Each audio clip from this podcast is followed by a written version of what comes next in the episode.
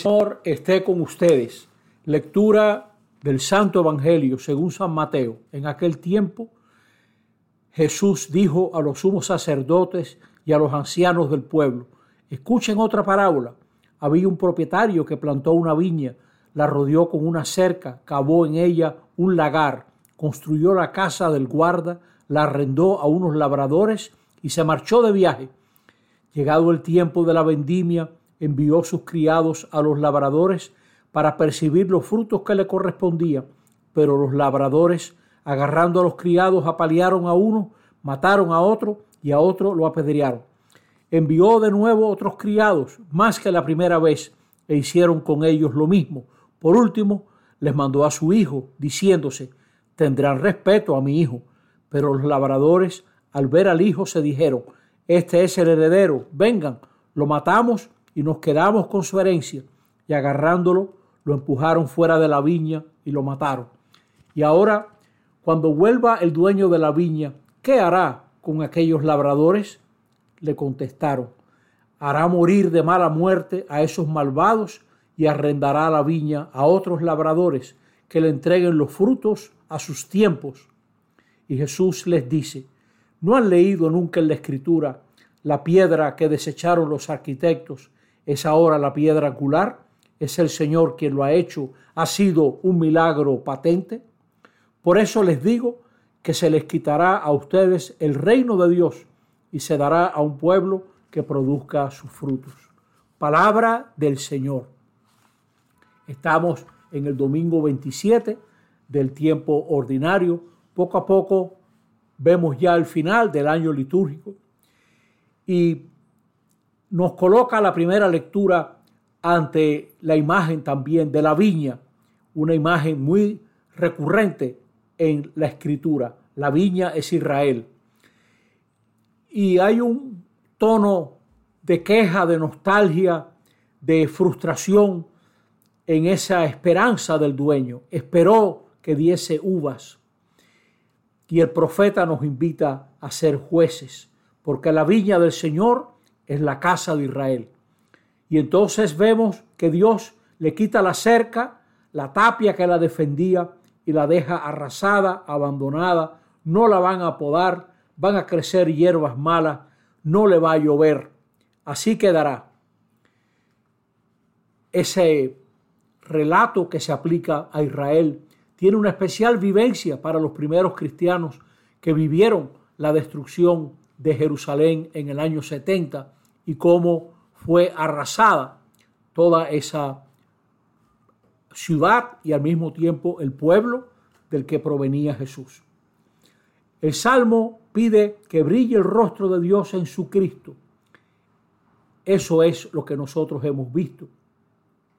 El rostro de Dios en esa piedra angular rechazada. A nadie le gusta que le pidan cuentas y el Evangelio nos deja con este sentimiento, no le hemos hecho caso al Señor. Escuchamos su palabra de vida que nos cuestiona, que nos interpela en una profundidad a la que solamente Dios llega. Dios se nos acerca de mil maneras, el Señor, y no le hacemos caso. El Señor se parece a ese muchacho enamorado, a esa muchacha enamorada, a quien no se le hace caso y sigue y sigue, porque la ternura no correspondida muchas veces no lleva al desaliento, sino a un mayor compromiso en mostrar cuánto amor se tiene. En Dios está esa paciencia, esa obstinación, la iniciativa incansable, la misericordia obstinada, que Dios vuelve siempre hacia Israel a pesar de sus maldades, y así también lo hace con nosotros. Al rechazo de Israel, Dios responde con la oferta, a la maldad con la dulzura y la paciencia, a la avaricia con la sencillez ingenua que espera comprensión y acogida. Los labradores caen en la insensatez de pensar que matando al hijo se quedarán con la herencia. No pensemos que nuestros pueblos y nosotros somos diferentes. Muchas veces tenemos esquemas que son insensatos, esquemas que piensan todo menos dar fruto. Porque la viña no es para embellecer el paisaje, la viña es para dar frutos, para que otros puedan vivir.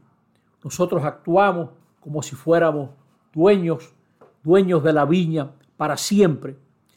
Y nos pasa a veces que nuestras cualidades, destrezas, nuestros recursos y oportunidades nos hacen creer que porque vivimos mejor somos mejores.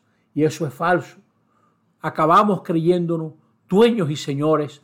Pensamos que por nuestros méritos estamos donde estamos.